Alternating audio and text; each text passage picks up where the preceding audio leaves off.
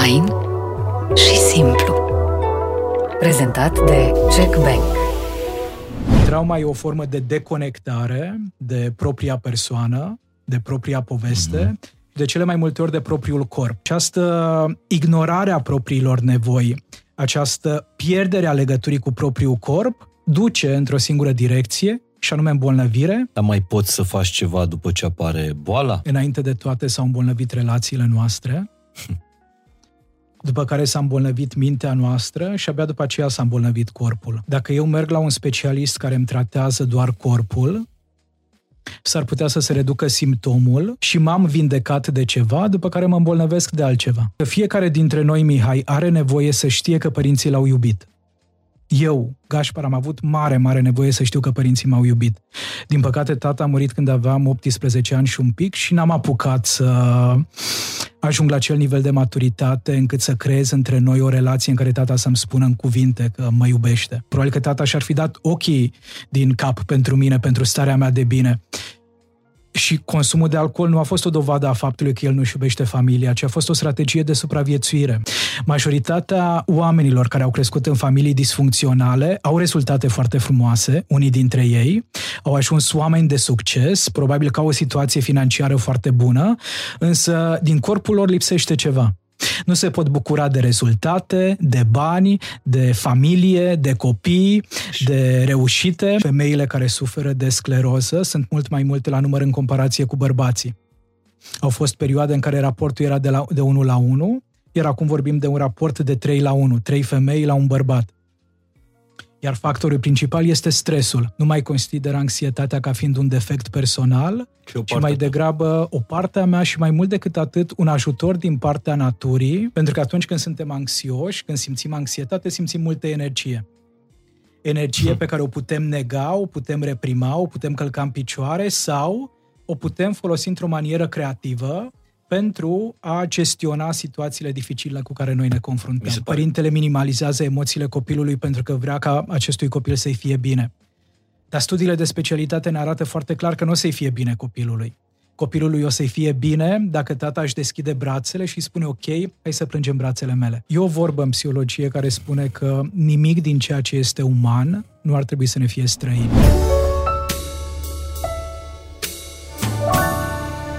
Salut și bine ați venit la Fain și Simplu. În episodul de astăzi, uh, pe care recunosc, l-am așteptat de, de foarte mult timp, invitatul meu este Gaspar Gheorghi. Bine ai venit, uh, Gaspar. Mulțumesc. Uh, un om care transformă alți oameni, vindecă, se caută pe sine și caută să împărtășească din experiența lui de psihologie, psihoterapie, să dea mai departe uh, comunităților pe care, pe care le, le crește. Uh, pagina de psihologie, de exemplu, mi se pare că uh, pe lângă munca de, de pionierat este o resursă absolut obligatorie în vremurile astea, în care trăim într-o societate sau într-o cultură toxică și în care avem nevoie din ce în ce mai mult să ne căutăm pe, pe sine. Bine ai venit, Gașpar, și îți mulțumesc tare mult Mulțumesc mult uh, pentru invitație. E, e un fel de, de întâlnire după una dintre cele mai faine întâlniri pe care le-am avut anul ăsta, cel puțin personal, cu o carte. Uh, e vorba de uh, noua cartea lui Gabor Mate, scrisă împreună cu fiul său, Daniel Mate, uh, Mitul normalității, trauma, boala și vindecarea într-o cultură toxică apărută în România la editura uh, Herald, o carte care pentru mine personal a fost o experiență uh, aha, un moment uh, cu multe ahauri. Uh, mie mi-a plăcut mai mult decât corpul spune nu, de exemplu.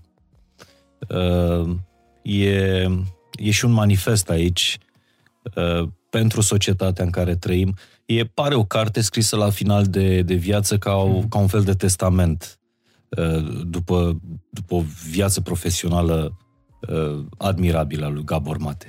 Bine ai venit, Gașpar, întâi. Mulțumesc frumos, bine te-am găsit. Uh, iar tu vii după întâlnirea fizică cu, cu Gabor Mate acum câteva zile. Uh, Institutul pentru Studie... Studiu și Tratamentul Traumei. L-a, l-a adus în România într-o în două zile de, de conferință care înțeleg că au fost aur. A fost într-adevăr o experiență care e greu de explicat și de pus în cuvinte, pentru că spre deosebire de mulți alți vorbitori extrem de importanti și valoroși de la nivel internațional, Gabor Mate, din punctul meu de vedere, cumva ajunge în profunzimile ființei umane. Nu se oprește doar la explica aspecte uh, tipice cumva minții conștiente, ci felul în care interacționează cu sala, felul în care răspunde întrebărilor, felul în care vede lumea, te stârnește cumva să fii prezent nu doar fizic.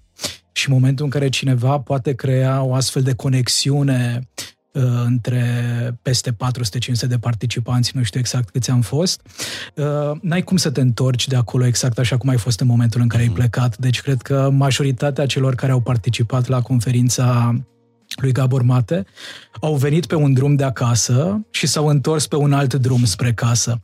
Probabil cu multe întrebări, poate cu multe informații, poate cu multe amintiri Asta îmi place mie foarte, foarte tare munca lui Mate Gabor, că te stârnește să scoți din acest bagaj invizibil pe care îl aduci de acasă și știm că nimeni nu vine de acasă cu mâna goală, cu toții cărăm un bagaj psihologic emoțional, iar el îți dă cumva curajul necesar pentru a te uita să vezi ce e în bagaj și te încurajează prin blândețea lui, prin empatia lui, prin vulnerabilitatea lui, să-ți asumi ce ai în acel bagaj.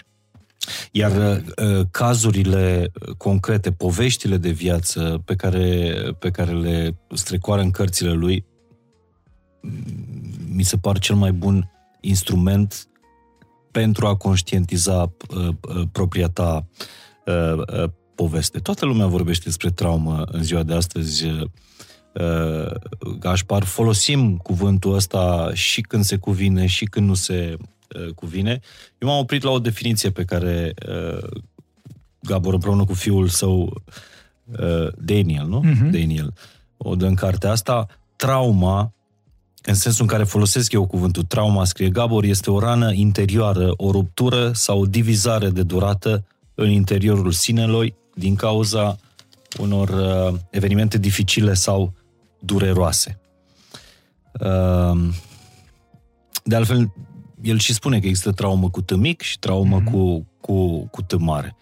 Uh, crezi că uh, supra, supralicităm sau suprafolosim cuvântul ăsta traumă în ziua de astăzi sau e pur și simplu o normalitate să începi să cauți în trecutul tău și al strămoșilor tăi?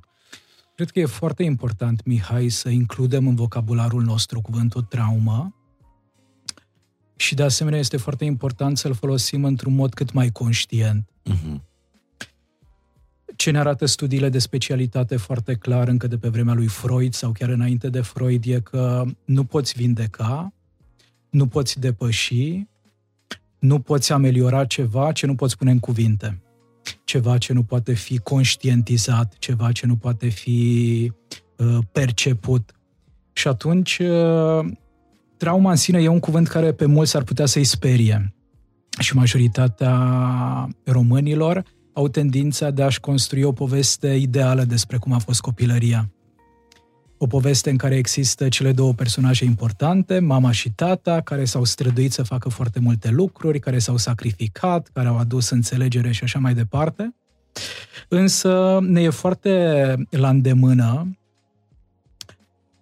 să dăm la o parte părțile mai puțin uh, plăcute și mai puțin frumoase din această poveste și de cele mai multe ori copilul, preadolescentul, adolescentul recurg la astfel de strategii ca unică modalitate de supraviețuire. În momentul în care cresc într-un mediu familial disfuncțional, indiferent de ce înseamnă asta, consum de alcool, agresivitate, violență, sărăcie, uh, infidelitate, boală, uh, privare de libertate și așa mai departe, când crești într-un astfel de mediu, n-ai cum să nu te impacteze din punct de vedere psihologic, emoțional, perspectiva ta asupra vieții ți-o schimbă și perspectiva asupra propriei persoane. Și atunci, dacă nu există un îngrijitor, un ascultător, un, uh, o prezență empatică din partea cuiva, că e mama, tata, bunicul, bunica, nașul, nașa și așa mai departe, cineva cine să te ajute pe tine, copil fiind, să normalizezi ceea ce se întâmplă. Și când spun, nu neapărat să normalizezi violența din exterior, ci felul în care tu reacționezi, felul în care corpul tău răspunde la violența din exterior. Dacă nu ai o astfel de persoană resursă, singura modalitate e să recurgi la uitare. Intenția minții noastre este să ne protejeze atunci când uh, produce această uitare, doar că informația se șterge doar din planul conștient, din mintea asta conștientă. Ea rămâne acolo, toată durerea, toată suferința, rămâne acolo în uh, mintea noastră inconștientă și în corpul nostru. Și bagajul ăsta psihologic îl duce mai departe în relațiile de cuplu, în relațiile cu copiii, în relațiile profesionale, în relațiile comunitare, peste tot este acolo, chiar dacă nu-l vedem. Ceea ce face Mate Gabor, ceea ce face Peter Levin, uh, Bessel van der Kolk, sunt mai mulți oameni care la uh-huh. ora actuală vorbesc despre traumă și cumva și-au asumat acest rol de psihoeducație. Ei ne ajută cumva să recunoaștem și să acceptăm că dincolo de povestea perfectă mai e o parte a poveștii. Iar dacă noi vrem să avem vieți definite de sănătate fizică, mentală, emoțională, relații în care să existe încredere, siguranță, copii care să se bucure de viață, să nu se refugieze în mediul online, să nu cadă atât de ușor tentațiilor reprezentate de dependențele de diferite feluri, e foarte important să cunoaștem toată povestea. Două lucruri am înțeles. Uh, iartă-mă mm-hmm. dacă te-am întrerupt, dacă vrei să e, e foarte bine să punctezi uh, uh lucrurile Două care lucruri am înțeles, înțeles. Că trauma se instalează în momentul în care uh, cineva nu-ți oferă uh, compasiune, uh, empatie, atenție. Deci, practic, tra- trauma înseamnă să fii nevăzut, neauzit. Da.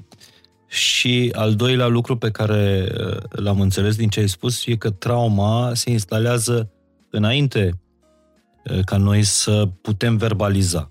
De exemplu, ca oameni. sunt situații în care, într-adevăr, experiența de viață negativă a fost prezentă înainte ca noi să putem să folosim uh, cuvintele ca mijloc mm-hmm. de mhm. orientare și de comunicare.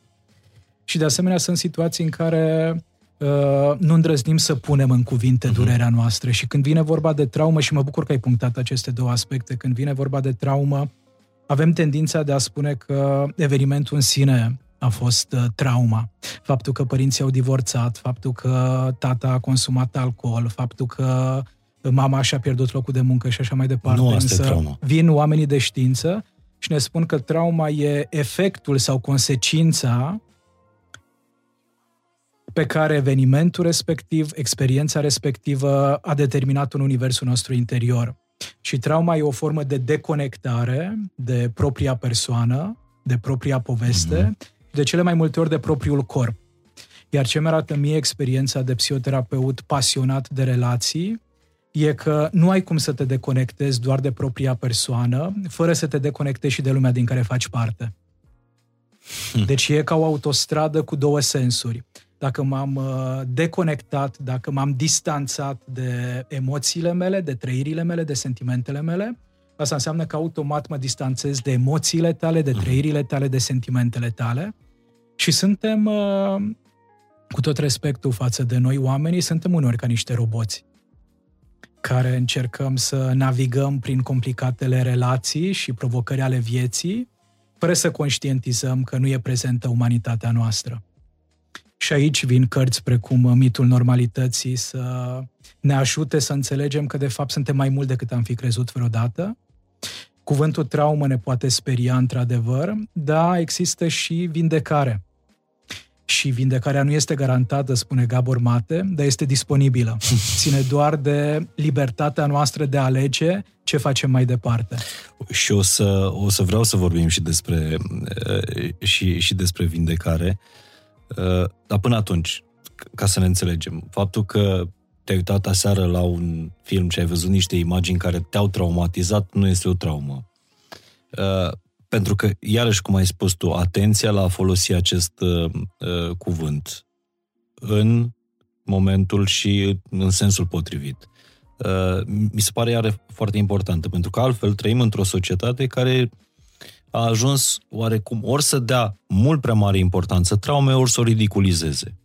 Și dincolo de specialiști, cum ești tu, cum e Gabor Mate, uh, degeaba vorbim, uh, facem podcasturi despre asta dacă societatea nu-și asumă, nu-și asumă trauma. Ce nu e traumă, Gașpar? Cred că e foarte, foarte important, Mihai, să facem diferența între experiențele care ne stresează și experiențele care au acest impact de traumă. Faptul că, exact așa cum ai spus și tu, am văzut aseară un film uh, care a stârnit niște emoții în mine sau care poate mi-a amintit de copilăria de care eu încerc să fug, nu e traumă, nu experiența în sine, ci poate trauma a fost instalată undeva în corpul meu mm-hmm. cu mult timp uh, înainte. Uh, exact așa cum ai spus și tu, asta mi arată și mie experiența clinică, că atunci când vine vorba de traumă, oamenii se împart în două categorii. Categoria celor care văd trauma peste tot, și dacă copilul nu a luat premiul întâi, va fi traumatizat pe viață. Dacă nu uh, a fost ascultat de profesor la fel ca toți ceilalți colegi și s-a simțit un pic Uh, în dificultate înseamnă că de aici încolo toată viața va trebui să stea pe canapeaua unui uh, terapeut. Traumă e faptul că nu i-am dat uh, cele două porții de prăjitură de biscuite seara și am dat doar una. Deci avem tendința de a exagera și mintea noastră cumva e invadată, inundată de această perspectivă negativă asupra lucrurilor. Și avem după aceea cealaltă categorie de oameni care minimalizează foarte mult și care consideră că trauma e ceva ieșit din comun și anume război, calamitate, uh, cu tremur, chestiile astea extreme, pe care, într-adevăr, în literatura de specialitate le întâlnim ca fiind traume cu tămare. Însă Gabor Mate vine și punctează un lucru foarte, foarte important și anume trauma poate să fie faptul că părinții mi-au făcut ceva negativ și asta a determinat o schimbare în felul în care eu mă raportez față de propria persoană și față de lume. Dar o traumă ar putea să fie reprezentată și de faptul că poate tata nu m-a ascultat niciodată așa cum asculți tu acum și că de fiecare dată când simțeam nevoia să vin și să comunic cu tata, îmi spunea unde greșesc, ce nu fac bine, încerca să îmi scoată în evidență minusurile, defectele, mă critica, mă disprețuia și așa mai departe. Deci traumă poate să, fie, poate să fie ceva ce s-a întâmplat sau ceva ce mi-aș fi dorit foarte tare, dar nu s-a întâmplat. Uh-huh. Acesta este adevărat că sunt traumele cu tâm mic, care sunt mult mai des întâlnite decât traumele cu tâm mare și pe care, din păcate, într-un mod inconștient le transmitem mai departe copiilor noștri, uh, nepoților noștri, pentru că trauma, Mihai, nu rămâne niciodată la generația celor care au trecut prin experiențele negative și au fost singuri, uh-huh. ci ea devine acea moștenire pe care copiii noștri, nepoții noștri o duc mai departe. Uh, E important să facem diferența între ce este traumă și ce nu. O să-ți dau un exemplu că, de la mine, de, de acasă. Uh, și mă gândesc mult la asta, dar bine că mă văd cu tine astăzi și pot să-ți adresez întrebarea asta. Uh, fetița mea cea mică, Roa, a fost uh, vreo două, de vreo două ori la bazin și a luat o conjunctivită de acolo. O săptămână n-a mers la, uh, la grădiniță și medicul de familie ne-a spus să-i punem picături și niște șervețele cu care să-i ștergem uh, secrețiile. Și momentul pe care, pe care eu îl consider drept traumatic pentru, mm-hmm. pentru fetița mea de trei ani e că nu vrea să-i punem picături. Și plânge, dar plânge într-un mod în care bănuiesc că, uh, știi, plâng, plâng copiii mm-hmm. atunci când se simt ne, neiubiți sau văd în părinții lor niște, uh, niște dușmani. Asta o traumă în momentul în care tu, căutând să-i faci bine copilului tău, uh, reușești să-i, uh, să ai reacția asta din partea lui? Cred că lucrurile sunt un pic, un pic mai complexe. Și aici Probabil mă refer că... și la vaccin, la mm-hmm. așa mai departe. Probabil că ar putea fi o experiență traumatizantă dacă uh, fetița voastră nu ar fi găsit înțelegere în uh, discuțiile cu voi dacă i-ați fi spus că exagerează problema asta și că nu e nicio problemă cu ochișorii ei sau uh-huh. din contră, dacă i-ați fi turnat soluția respectivă fără să-i permiteți uh-huh. să riposteze, să reacționeze, să nu fie de acord. Pentru că și în momentul în care eu mă apropii foarte tare de tine și îți suflu în ochi, uh, reacția ta e să-ți închizi uh, ploapele și să te aperi. Absolut. Uh, avem aceste strategii de supraviețuire care se activează uneori atunci când ne confruntăm cu experiențe dificile de viață. Însă ele se pot liniști și relaxa, strategiile de supraviețuire, dacă există o persoană care să fie emoțional și empatic alături de noi. Asta face diferența, de exemplu, între un copil Uh, care are o familie în care se poate baza pe părinți și un copil care are părinți reci și distanți. Chiar dacă ei se confruntă cu aceleași experiențe la școală, în funcție de felul în care părinții, îngrijitorii, conțin emoțional experiența copilului, această experiență poate avea efecte negative sau nu asupra copilului. Dacă voi îi permiteți uh, fetiței voastre să își exprime tot acest dezacord față de tratamentul pe care îl aplicați uh-huh. și spuneți că e normal să nu vrei, e în regulă să uh, fie neplăcut, e în regulă să-ți fie frică, e în regulă să-ți închizi ochii, e în regulă să dai din mânuțe și din picioare. E ok, atunci când normalizezi toate aceste lucruri, ea se va simți în siguranță. Însă e greu pentru un copilaș de 3 anișori, 5 anișori, chiar și pentru un adolescent să înțeleagă de ce merită făcute anumite lucruri, dacă nu îi permitem înainte de toate să riposteze una dintre părțile cele mai frumoase pentru mine la conferința lui Gabor Mate a fost în cea de-a doua zi, uh-huh. când a dus discuția spre curajul de a spune nu. Și e un trend la nivel mondial de a încuraja pe oameni să spună nu. Uh, nu e neapărat ușor și confortabil nici pentru cei care exersează această abilitate, dar nici pentru cei care se trezesc cu un nu trântit în față după o perioadă în care celălalt a spus doar da. Ce mi-arată mie experiența de terapeut, Mihai, e că e atât de nesănătos să le cerem copiilor noștri să spună nu străinilor, profesorilor, prietenilor, dacă nu le permitem să ne spună nu nouă. Wow. Și de cele mai multe ori felul în care noi ne impunem în viața copiilor noștri devine tiparul relațional pe care ei îl vor considera ca fiind normal mai departe. Dacă tata și-a impus punctul de vedere, dacă mi-a turnat uh, soluția respectivă cu forța în ochi și așa mai departe, de ce să nu-i permit colegului meu, prietenului meu să mă scuipe sau să fac o serie de lucruri, doar pentru că e neplăcut? Mesajul pe care îl primește copilul atunci când părintele este atât de intruziv, fără să-l conțină emoțional, e că nevoile tale nu contează. Da. Și dacă se repetă acest comportament de suficient de multe ori, la un moment dat, eu voi crede, copil fiind, că nevoile mele nu contează și aceste credințe îmi vor ghita viața de la vârsta adolescenței și de la vârsta adultă. Din punctul ăsta de vedere, lucrurile sunt atât de clare și atât de simple. Aici, aici uh, era să zic Gabor, Gașpar. e pe terenul lui pentru că, uh, probabil uh, știți, una dintre cele cinci cărți ale sale se numește uh, Copilul Invizibil și e un ghid uh, bun pentru relația uh, părinte-copil. Uh, acum trebuie să zic și finalul poveștii uh, am zis, ok, nu vrea, face foarte urât, deși nu are frică de medic, nu are frică de, uh, de medicamente. Uh, și am zis, ce se poate întâmpla dacă nu-i punem picăturile? Uh-huh.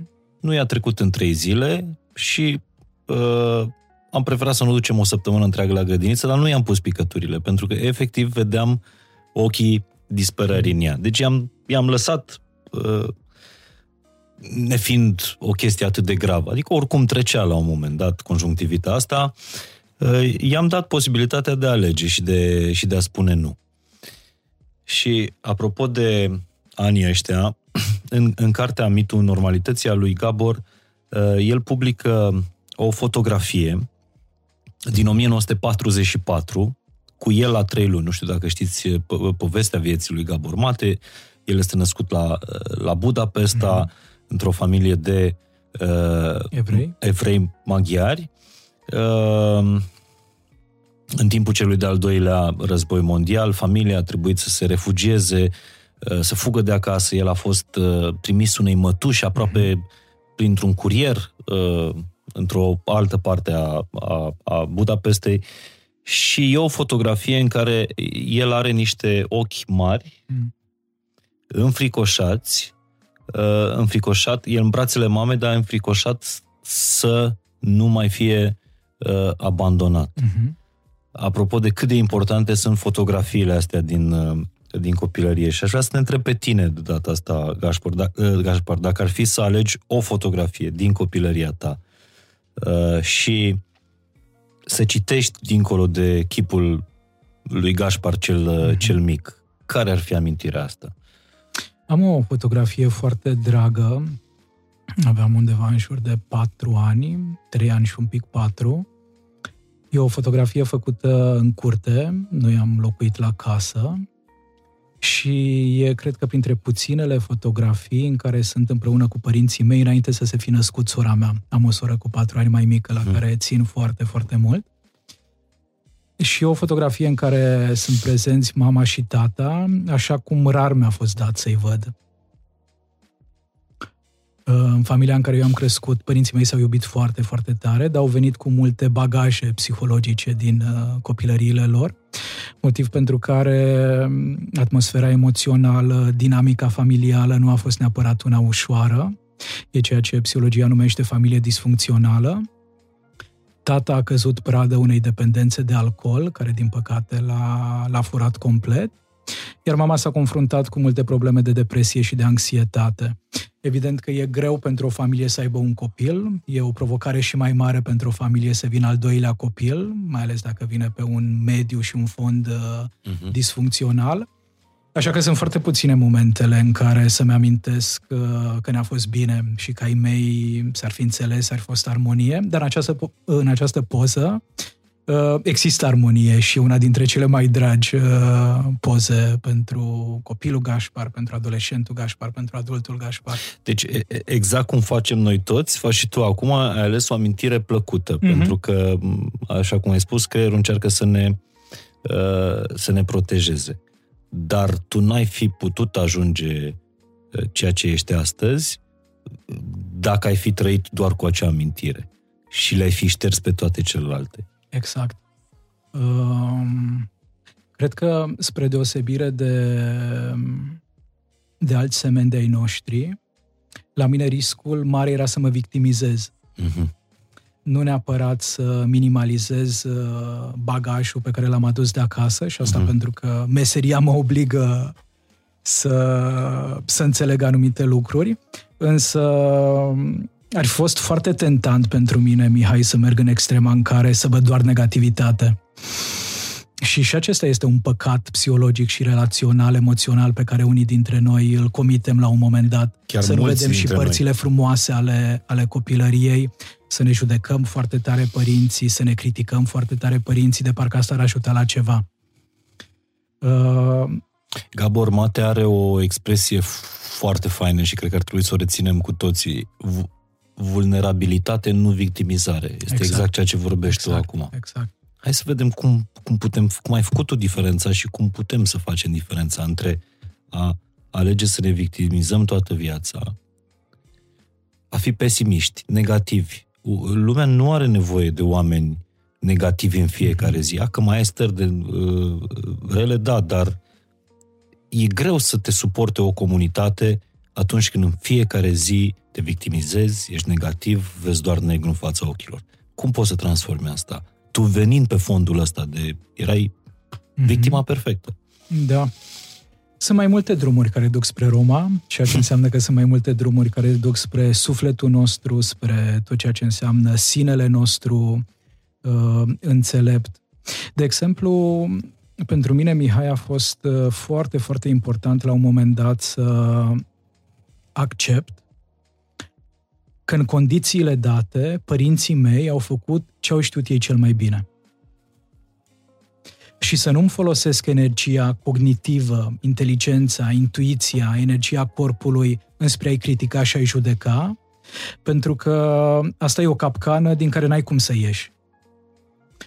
A fost durere în copilărie, durerea respectivă duce mai departe prin felul în care noi interpretăm lucrurile, prin felul în care ne uităm spre ceilalți, prin felul în care ne raportăm față de experiențele din viață. Și la un moment dat acestea devin niște automatisme, devin niște tipare. Sunt ca niște ochelari pe care dacă nu-i curăți din când în când sau nu-i ștergi din când în când, îmi arată aceeași realitate.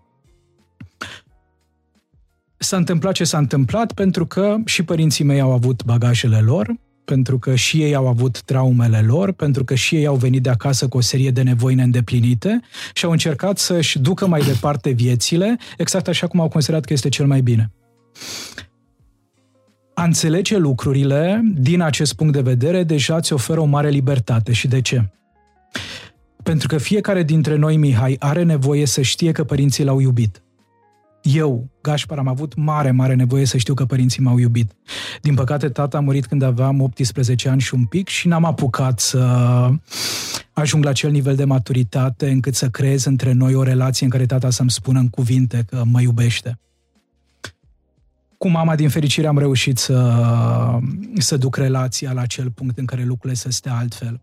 Și dacă n-au apucat părinții să ne spună concret faptic că ne-au iubit, se poate întâmpla asta în imaginația noastră.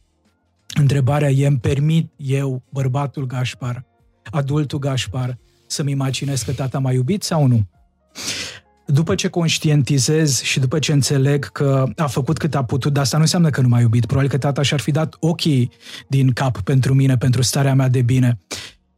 Și consumul de alcool nu a fost o dovadă a faptului că el nu-și iubește familia, ci a fost o strategie de supraviețuire. N-a găsit nicio altă modalitate pentru a îndura durerea, dificultatea, îngrijorarea, îndoiala, rușinea, vinovăția care l-au copleșit. Iar noi, în calitate de adulți, avem această responsabilitate, Mihai, să ne uităm spre trecutul nostru, nu doar din perspectiva copilului care am fost odinioară, hmm. ci din perspectiva adultului. E atât de simplu pentru mine, băiețelul Gașpar de 5-6 anișori, să-l acuz pe tata și să o acuz pe mama. Și facem asta indiferent de vârsta biologică pe care o avem în fiecare dintre noi, există un copil interior. Iar acel copil interior nu poate vedea lumea altfel decât a văzut acolo și atunci. Însă, de asemenea, există și un adult interior pe care îl putem accesa. Și în momentul în care vine vorba de a ne înțelege copilăria, e nevoie să simțim exact așa cum a simțit copilul și să interpretăm și să analizăm lucrurile ca un adult empatic și înțelegător atunci când îndrăznesc să fac asta, lucrurile nu se vor schimba peste noapte. Însă, uh-huh. se întâmplă ceva foarte, foarte important, Mihai, și anume, revine energia pozitivă în corp. Majoritatea oamenilor care au crescut în familii disfuncționale au rezultate foarte frumoase, unii dintre ei au ajuns oameni de succes, probabil că au o situație financiară foarte bună, însă din corpul lor lipsește ceva. Nu se pot bucura de rezultate, de bani, de familie, de copii, și, de reușite. Și cum zice, de, dăm foarte multe exemple Gabor Mate, vine o vreme când se îmbolnăvesc și nu înțeleg de ce. Exact. Și asta pentru că nu am conștientizat povestea, nu am reluat legătura cu părțile pierdute din noi și dacă nu facem toate aceste lucruri, dacă nu îndrăznim să aruncăm o privire empatică și înțelegătoare spre trecut, nu avem acces la energia noastră pozitivă care de cele mai multe ori s-a blocat acolo și atunci. Pentru că ce face trauma? Spuneam că ne deconectează de propria persoană, de emoțiile noastre, de senzațiile noastre, pentru că sunt dureroase și dificile. Însă după o perioadă de timp realizăm că de fapt trăim mai mult în minte decât în corp. Și n-ai cum să te simți bine, să rămâi sănătos mental, emoțional, fizic, dacă tu ești deconectat de propriul corp. Dacă tu nu-ți asculți corpul. Și pot eu să stau acum și să fac 20 de ani de terapie și să o critic pe mama și să-l judec pe tata, dar nu mă ajută cu adevărat. Din contră, s-ar putea să fie doar o modalitate de a mă retraumatiza, de a mă întâlni din nou și din nou cu acea neputință și neajutorare. Însă dacă mă uit un pic la lucruri dintr-o perspectivă diferită, și conștientizez că acum sunt un adult de 40 de ani, un adult care a avut experiențe dificile, dar oare ce strategie aș putea folosi ca acele experiențe să nu mă mai bântuie? Să nu îmi limiteze capacitatea de a mă bucura de viață și de a construi relații sănătoase cu cei din jur și aici avem instrumente din fericire. Gabor Mate ne oferă o perspectivă. Sunt atât de multe alte perspective valoroase la care putem recurge dacă simțim că nu ni se potrivește ceva din ce transmite Gabor Mate sau din cum este el. Are sens? E, e, e foarte interesant ce, ce spui, dar sunt, sunt tare curios care a fost momentul ăla în care tu ai realizat că uh, asta e calea pe care trebuie să o urmezi ca să-ți vindeci toate aceste traume. Mi-ar plăcea să spun că a fost un moment, dar cred că procesul ăsta de vindecare, Mihai, e mai degrabă o călătorie. E un proces în sine. Uh-huh. Sunt diferite amintiri care s-ar putea să pun degetul pe ele și să spun da, ăsta a fost momentul. Dar cred că ar fi o minciună. Pentru că a porni pe drumul ăsta al conștientizării și al vindecării e mult mai important decât ați dori să ajungi la destinație. Și atunci când identificăm un singur moment de unde a început călătoria, mintea este tentată să identifice un alt moment în care să se încheie călătoria. Mm-hmm. Și s-ar putea să nu se încheie în viața asta călătoria. S-ar putea să depinde de credințele pe care le avem, de perspectivele pe care le avem. S-ar putea să fie un zbucium foarte mare gândul că peste 2 ani eu ar trebui să fiu vindecat sau călătoria mea ar trebui să se încheie. Cred că pe parcursul întregii vieți avem posibilitatea de a lucra la noi, de a ne înțelege un pic mai bine. Datorită meseriei m-am întâlnit destul de devreme cu teorii, cu explicații, unele au făcut sens, altele nu au făcut sens. Vreau doar să punctez un, un lucru care mi se pare că ar putea să ajute. Și imaginează-ți că acum șapte sau opt ani, într-un context, într-un curs de fapt, cineva m-a întrebat, ne-a întrebat pe toți cursanții, cum am învățat să ne luăm rămas bun în copilărie. Și prima dată mi s-a părut așa o întrebare banală. Ok, cum am învățat să ne luăm rămas bun? La revedere și lucrurile merg mai departe.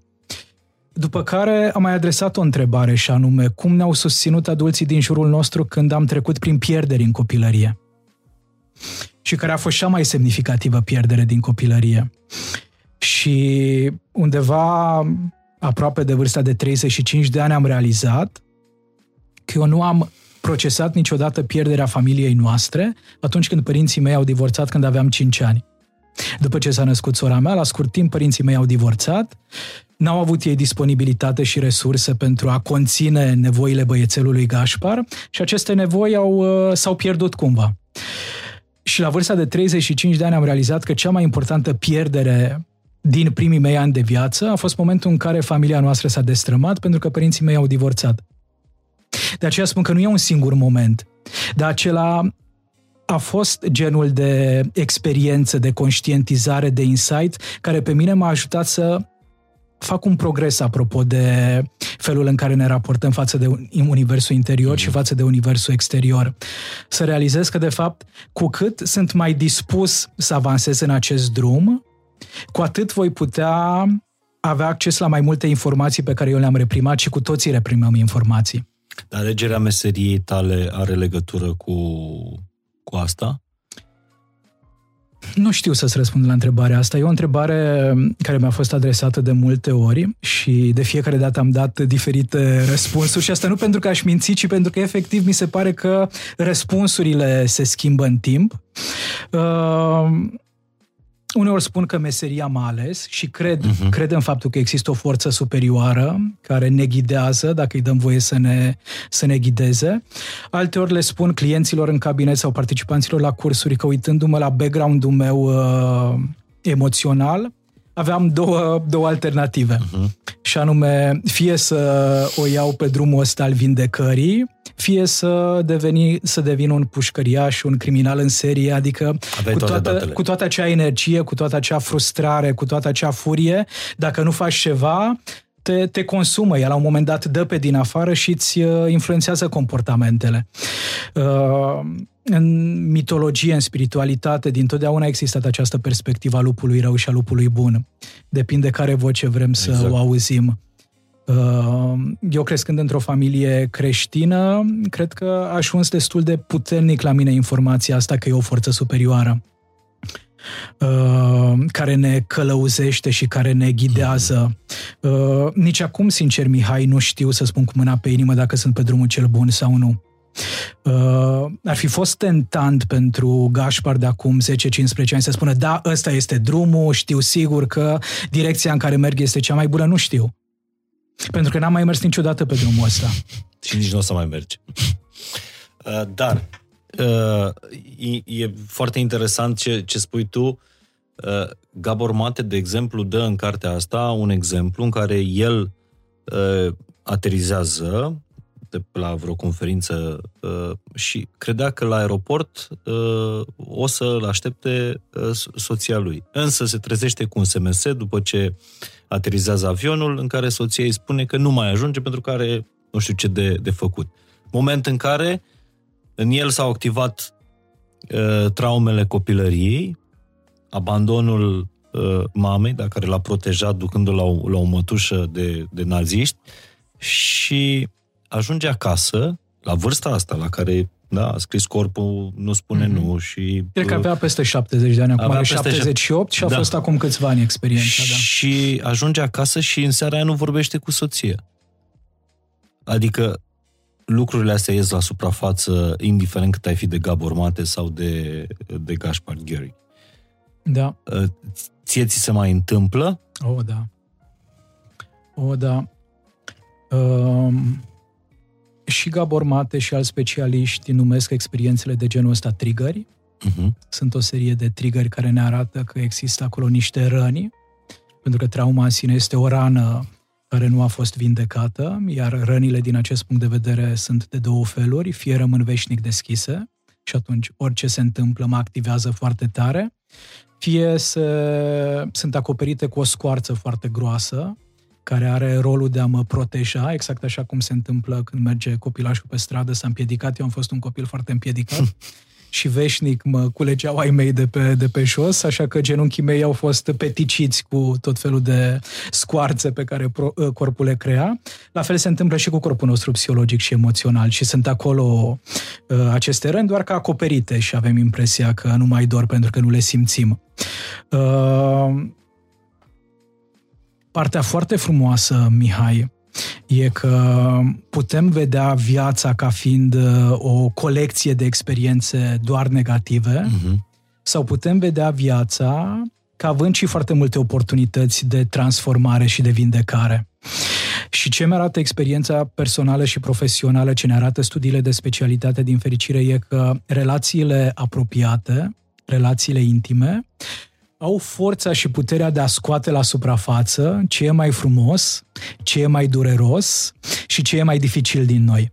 Tu scrii despre asta de altfel în, uh, în cărțile tale, cred că în uh, Suflete de sticlă. În Suflete de sticlă e povestea dintre Silvia și uh-huh. Baltazar și unde intimitatea lor scoate la suprafață aceste traume și aceste răni. Și momentul în care relațiile au această putere, uh, avem din nou posibilitatea de a face niște alegeri. Uh, putem să arătăm cu degetul spre celălalt, uite, din cauza ta, Mihai, acum eu nu mă simt bine pentru că vorba lui Gabor Mate, nu mai așteptat uh, la aeroport în mhm. momentul în care tu ar fi trebuit să, să mă aștepți. Mintea mea vine și spune ce ar trebui să se întâmple. Și atunci cumva fac același lucru pe care l-am făcut în copilărie. Încerc să mă protejez, să mă las copleșit de neputință și de neajutorare, fără să mă întreb oare de unde vine această experiență. Un copilaj de 4-5 anișor nu își poate adresa astfel de întrebări, dar adultul Mihai, adultul Gașpar își poate adresa astfel de întrebări. Deci în loc să mă uit spre partenera mea, spre partenerul meu, ca fiind niște oameni răi, ce-ar fi dacă m-aș întreba, ok, și sunt câteva întrebări cheie pe care uh, și Gabor Mate le recomandă, mulți alți terapeuți le recomandă când suntem trigăruiți de diferite experiențe. Uh, ai o experiență care te-a trigăruit de curând? Ceva ce... Da, eu cred că în fiecare zi avem astfel de, uh, de experiențe. Și e ceva ce nu e foarte dificil, ceva ce îți permit să pui în cuvinte? Da, uite, uh, e, e mama la mine. Așa. Uh, mama uh, și tata sunt, sunt în București zilele astea, au fost de, de ziua mea, rămân și pentru ziua fetelor și uh, mereu când mă ascultă la radio și mai îmi dă niște mesaje. A exagerat, nu mai zic cuvântul ăla, uh-huh. sau, știi, nu mai mhm. folosi mișto. Uh-huh. Ce-i mișto? E un cuvânt urât.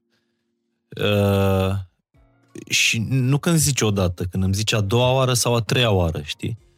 Atunci mă... Mm-hmm. Ce se întâmplă atunci? Ce simt în corp? De exemplu, ce simți în corp? Uh, simt o... un soi de revolt, așa se mă... Mm-hmm. O încordare. O încordare, da. Uh-huh. Corpul se încordează. Uh-huh. Și probabil că simți cum se activează și mecanismele de apărare sau de uh-huh. supraviețuire, care nu sunt foarte multe din punct da, de vedere biologic. Da, mă duc în camera mea. Aha, adică nu-i răspund la SMS. Uh-huh. Uh-huh. Și aștept care... să treacă. Aha. Care e probabil o strategie pe care mulți dintre noi o folosim. Uh-huh. Uh, părinții au această capacitate de a pune un reflector asupra noastră și de a scoate în evidență și părțile frumoase, dar și părțile mai puțin frumoase și mai mult decât atât, părinții cumva se simt datori să ne critique într-un mod constructiv. Și trăiesc cu această impresie că dacă ei nu or să ne spună ce nu facem bine, cine? Pentru că își imaginează că educația presupune doar, doar asta. Uh, și genul acesta de mesaje uh, care mai vin din partea părinților tăi, îți e familiar? Adică e ceva ce s-a întâmplat și în trecut sau doar de când ești la radio se întâmplă nu, asta? Nu, nu, s-a întâmplat în trecut. E evident că am reacțiile astea de când, de când eram copil, dar nu doar în fapt. Eu ți-am dat un exemplu Aha, sigur. că am norocul să i-am pe ai mei mm-hmm, în mhm, viață și mm-hmm, să mm-hmm. îmi spună lucrurile astea. Mm-hmm. Că după aia, după ce se trezește adultul, îmi dau seama, bă, dar sunt oameni care nu mai au norocul ăsta să primească un SMS sigur, de, la, sigur. de la mama. Aș rămâne la, la exemplu ăsta, la varianta în mm. care te-au trigăruit aceste exact, mesaje dar, care au venit da, din partea Și tu mai mamei. putea trigărui acum. O, sigur. În diferite... mai ales dacă te-aș critica, nu? Exact. Dacă aș puncta ce nu faci bine uh-huh. și așa mai departe. Au, au cei din jur această, această forță. Absolut. Uh, spui că ți-e cunoscut uh, acest stil de interacțiune din copilărie și probabil că în copilărie singura modalitate pentru a putea să faci față a fost să te retragi. Mă retrăgeam în camera să mea. Să da. eviți uh, interacțiunea, uh-huh. pentru că dacă ți-ai fi făcut vocea auzită și ai fi spus că nu mă mai criticați pentru că mi-e greu și dificil, ce s-ar fi întâmplat? Mm, să știi că ai mei nu mă certau foarte, foarte rău și nu, nu au fost violenți nici măcar uh, uh, uh, verbal cu mine.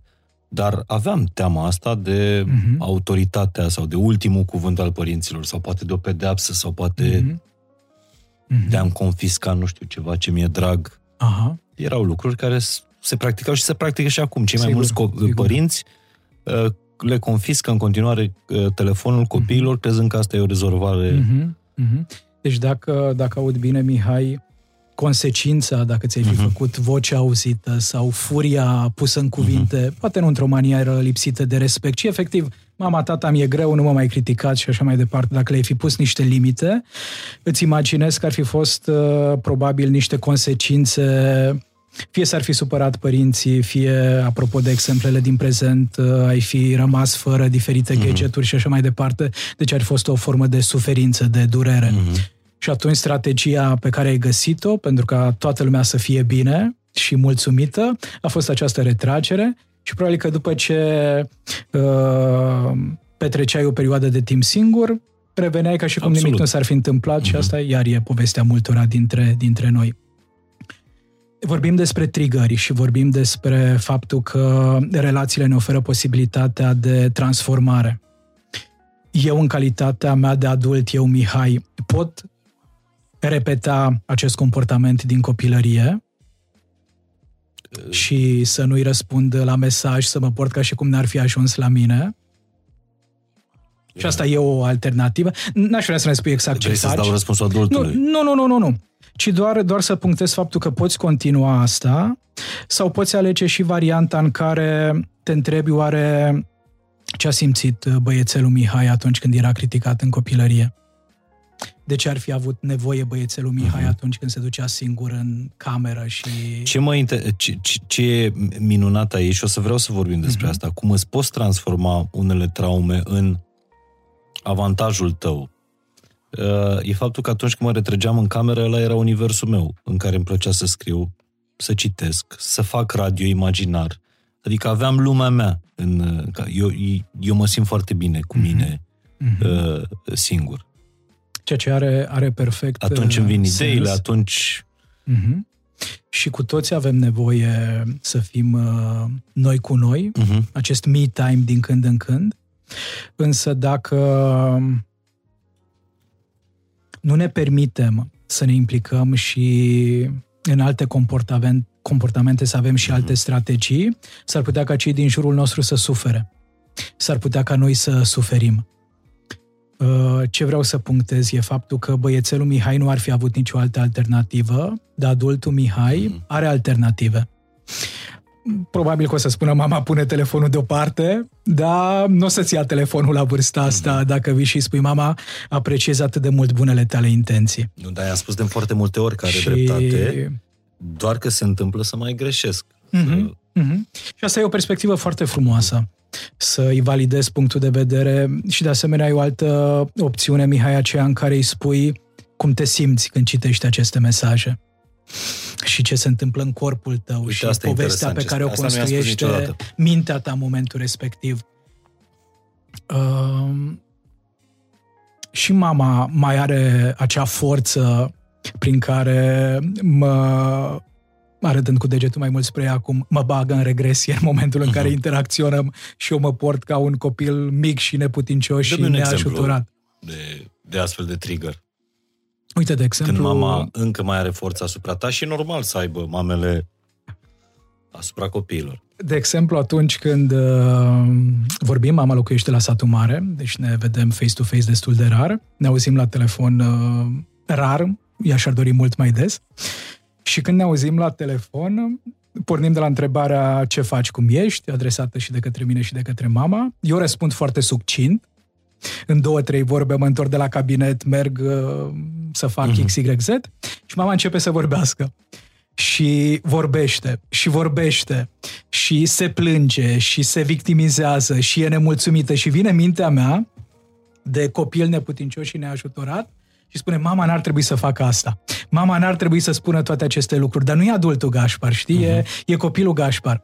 Și pe măsură ce o ascult pe mama, nu îi spun că hai să schimbăm subiectul mama să vorbim despre altceva, ci cumva înghit uh, toată această agitație interioară pe care o am, până în momentul în care îi spun într-o manieră pasivă-agresivă, mama, am ajuns acasă, trebuie să închid.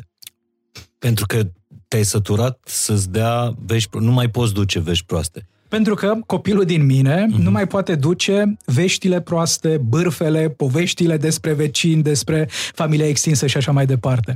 Un alt moment uh, vulnerabil pentru dinamica dintre mine și mama, uh, care s-a manifestat destul de mult timp, a fost uh, faptul că îl critica pe tata. Nu mă critica pe mine, cumva în familia noastră nu a ajuns la mine critica mamei, însă îl critica pe tata. Și s-a întâmplat uh, atâta timp cât tata a trăit, dar și după. Și mi-aduc aminte inclusiv uh, anul ăsta am avut o discuție cu mama în care a început să fie critică la adresa tatălui și am spus, mama, pot să înțeleg că îți critici soțul, care nu mai e fizic printre noi, dar e tata și pe mine mă doare. E tata și fiecare critică cumva o simt în corp, pentru că e ca și cum ceva nu ar fi ok cu mine n-avea cum copilul Gașpar să poarte o astfel de conversație acolo și atunci în trecut. Mm-hmm. Dar adultul Gașpar, dacă e suficient de aware, de mindful, de conștient, dacă a dormit suficient de bine noaptea respectivă, dacă a mâncat suficient de bine și poate activa resursele pentru a purta astfel de conversații. Și ghici ce în momentul în care s-au repetat interacțiunile acestea între mine și mama în care am pus limite, am văzut cum comportamentul mamei se schimbă. Am văzut cum se străduiește, am văzut uh-huh. cum depune un efort să, uh, să nu-l mai critique sau atunci când vorbim despre tata la diferitele momente importante de sărbători, de aniversări și așa mai departe, să scoatem în evidență și partea lui frumoasă, nu doar partea negativă. Deci ce am înțeles, pentru că ceea ce facem noi aici nu e un fel de terapie în care eu mă destăinui lui Gașpar și Gașpar mie. Ce am înțeles de aici este că atunci când cineva te trigăruiește, să ai curajul să reacționezi ca adult uh-huh. și să-i spui nu-mi face bine, mă deranjează, uh, naște în mine niște, uh, niște, încearcă data viitoare să faci altfel sau să spui altfel dacă ții la mine. Uh-huh. Sau dacă vrei să avem o legătură. Da. Deci nu ră... ai de vorbit cu două persoane. Odată cu copilul și să-l... Să liniștești. Să liniștești, nu să-l pui la punct. și a doua oară cu persoana care te-a, te-a trigăruit. Și nu-i nicio rușine să faci asta. Exact. Unul la mână. Și doi la mână, noi am vorbit despre niște lucruri care poate pentru unii dintre voi par neimportante, minore, față de traumele pe care le-ați suferit voi. Dar am învățat tot din cartea lui Gabor Mate asta, că niciodată să nu compari trauma mea cu trauma ta sau să spui tu n-ai suferit cum am suferit eu. Suntem persoane diferite și nu putem să ne comparăm Absolut. poveștile. Putem maxim să ni le înțelegem, să, să empatizăm la nivelul ăsta. Bun. Ceea ce aș vrea să, să, să te întreb, Gașpar, să înțelegem, cum se instalează boala pe fondul acestor uh, traume din subconștientul nostru. Pentru că, de fapt, ceea ce zice Gabor este că nu avem cum să trăim separat psihic de fizic. Uh-huh. Că suntem o singură unitate, corp-minte. Minte. Uh, cum se instalează boala? De ce ajungem la vârste adulte, uneori chiar foarte tineri, facem tot felul de complicații pe care încercăm să le tratăm, dar nu încercăm să înțelegem de unde vin. Înainte de toate,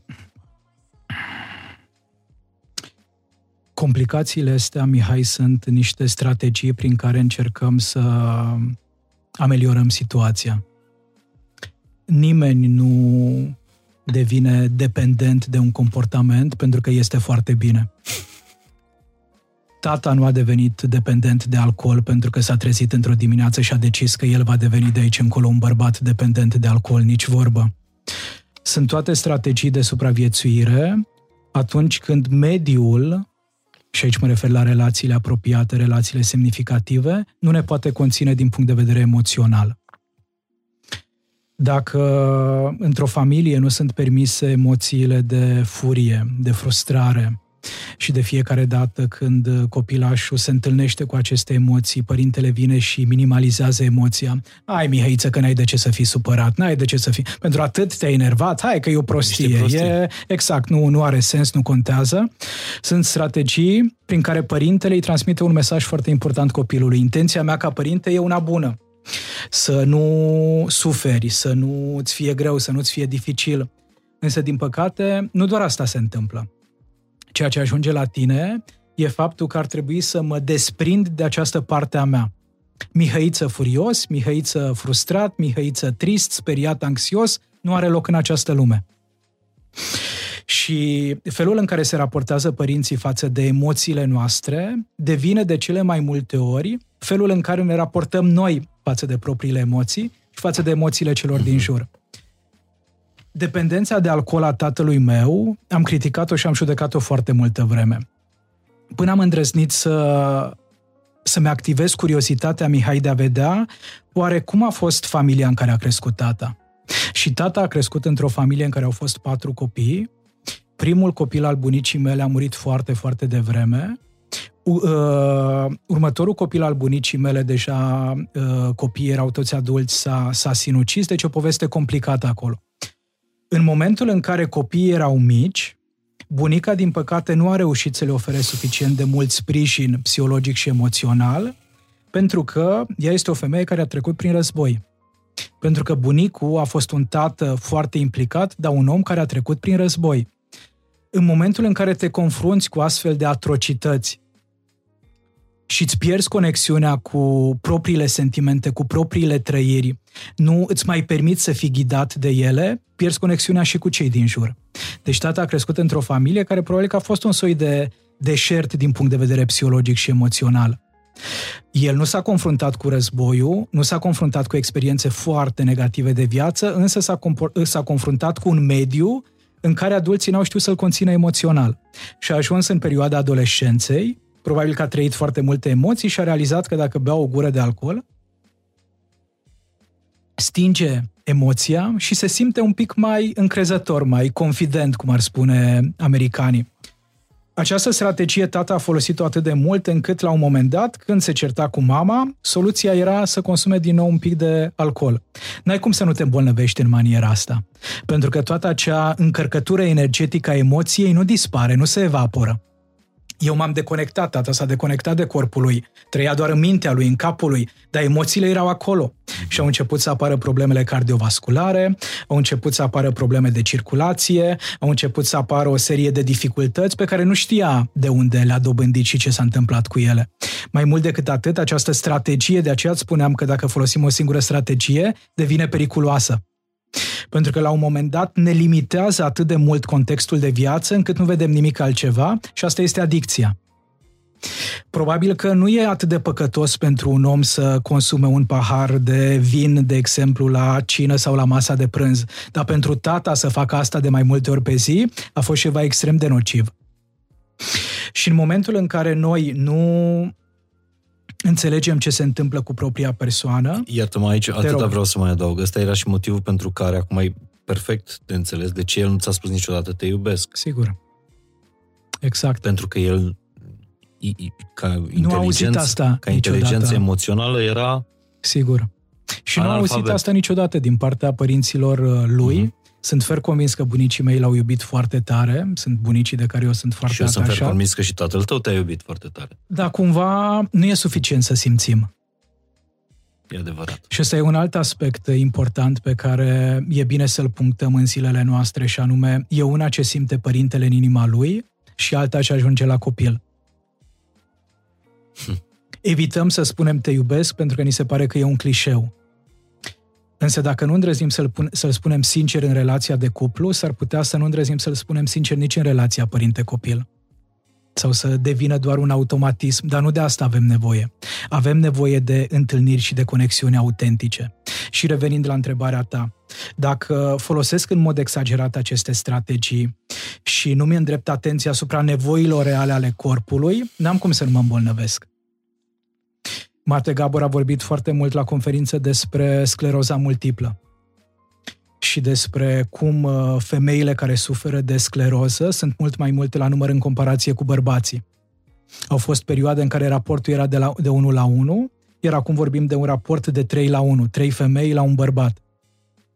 Iar factorul principal este stresul. Stresul e reprezentat de faptul că partenerele noastre, cu tot respectul, sunt de cele mai multe ori responsabile pentru starea de bine a familiei și pentru starea de bine a bărbatului din familia respectivă. Și uită de propriile nevoi, de propria persoană, de propriul corp, de nevoia de odihnă. Să ne uităm la perioada pandemică care nu a fost simplă și nu a fost ușoară pentru nimeni. Însă probabil că în cele mai multe locuințe, în cele mai multe familii, cu tot respectul față de energia masculină din România, femeile au avut de îndurat mult mai mult decât bărbații. Pentru că și-au continuat activitatea, pentru că au fost responsabile de școala online a copiilor, pentru că au avut de gestionat tensiunea din relația de cuplu în starea de urgență până și cea mai mare casă părea mică pentru majoritatea familiilor din România. Și atunci această ignorare a propriilor nevoi, această pierdere a legăturii cu propriul corp, duce într-o singură direcție, și anume îmbolnăvire, după aceea se încheie călătoria. Deci, uh, momentul ăsta de momentul deconectarea uh, creierului de corp este principalul uh, factor pentru care, sau principala explicație pentru apariția am putea spune dintre, dacă dintre e boli. principalul motiv care perpetuează durerea și suferința. Dar mai poți să faci ceva după ce apare boala? Pentru că, de obicei, când, când, când vine boala, te duci la medicul care Uh, ține de specialitatea uh, respectivă. Dar ar trebui să vezi și psiholog, ar trebui să vezi uh, psihoterapeut, ar trebui să vezi pe cineva care să îți explice și dincolo de, de mă rog, cauza imediată a bolii. Noi am pornit uh, explicația Mihai de la faptul că înainte de toate s-au îmbolnăvit relațiile noastre după care s-a îmbolnăvit mintea noastră și abia după aceea s-a îmbolnăvit corpul.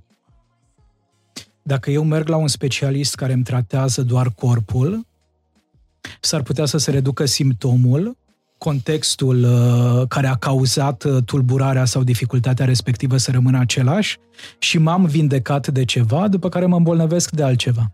Știi cum e în cazul copiilor cu ticurile.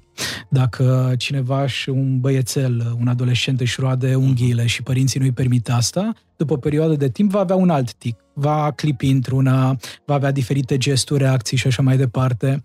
Deci cumva lucrurile nu se, nu se pierd, din păcate, și dacă în zilele noastre cineva se tratează doar somatic, s-ar putea să nu ajungă la adevărata problemă. Mie asta mi se pare adevărata revoluție pe care Gabor a adus-o Mate. Gabor Mate și tot ceea ce ține de, uh, de asta. Faptul că cred că i-a venit timpul să nu ne mai tratăm doar la uh, da, somatic, cum ai zis, doar la medicul cu de specialitatea respectivă. Și aici cred că e de datoria inclusiv a psihologilor să nu exagereze componenta mentală. Exact. Și atunci când vine un client la terapie, să coboare un pic din lumea asta a gândurilor, din lumea cognitivă și să încurajeze o legătură între client și energia din corp, așa cum ceilalți specialiști în sănătate au această libertate oricând Mihai de a întreba sau de a adresa și întrebări despre viața personală. Avem nevoie noi, psihologii, să înțelegem că ființa umană e mai mult decât minte, așa cum ceilalți colegi specialiști în alte domenii ale sănătății au nevoie să înțeleagă că oricând pot adresa și întrebări personale. Cum e viața de cuplu? Ce este cel mai dificil pentru dumneavoastră, domnul Morar, în acest moment? Cum a fost călăt- uh, călătoria dumneavoastră din copilărie până în prezent? Cum a fost copilăria dumneavoastră? Pentru că în momentul în care îndrăznim să facem asta, s-ar putea ca la psiholog și la psihoterapeut să vină mai rar oamenii. E o deschidere din ce în ce mai mare din fericire, dar în continuare nu merg atât de des pe cât merg la medicul de familie. Iar un medic de familie care îndrăznește să introducă și aceste întrebări în acele 10-15 minute de consultație pe care le are cu pacientul, deja îi oferă pacientului o altă perspectivă asupra lucrurilor. Deja cumva îl ajută să realizeze că poate sunt mai mult decât uh, patologia asta mea, decât boala asta mea. Poate sunt uh, mai mult decât ceea ce mi s-a spus mie până în momentul respectiv. Iar Mate Gabor vine și spune că, ok, am ajuns la această boală și merită să vedem boala ca un proces, dar și vindecarea să o vedem ca un proces. Și din punctul lui de vedere, foarte multe lucruri sunt posibile. Foarte multe exemple și studii de caz uh-huh. sunt prezentate în carte care sunt menite cumva să ne dea încrederea și speranța în faptul că lumea asta, universul ăsta în care trăim cu toții, nu este un univers rău. Uh, vine fizica cuantică și ne vorbește despre faptul că în univers se poate întâmpla absolut orice dacă crezi.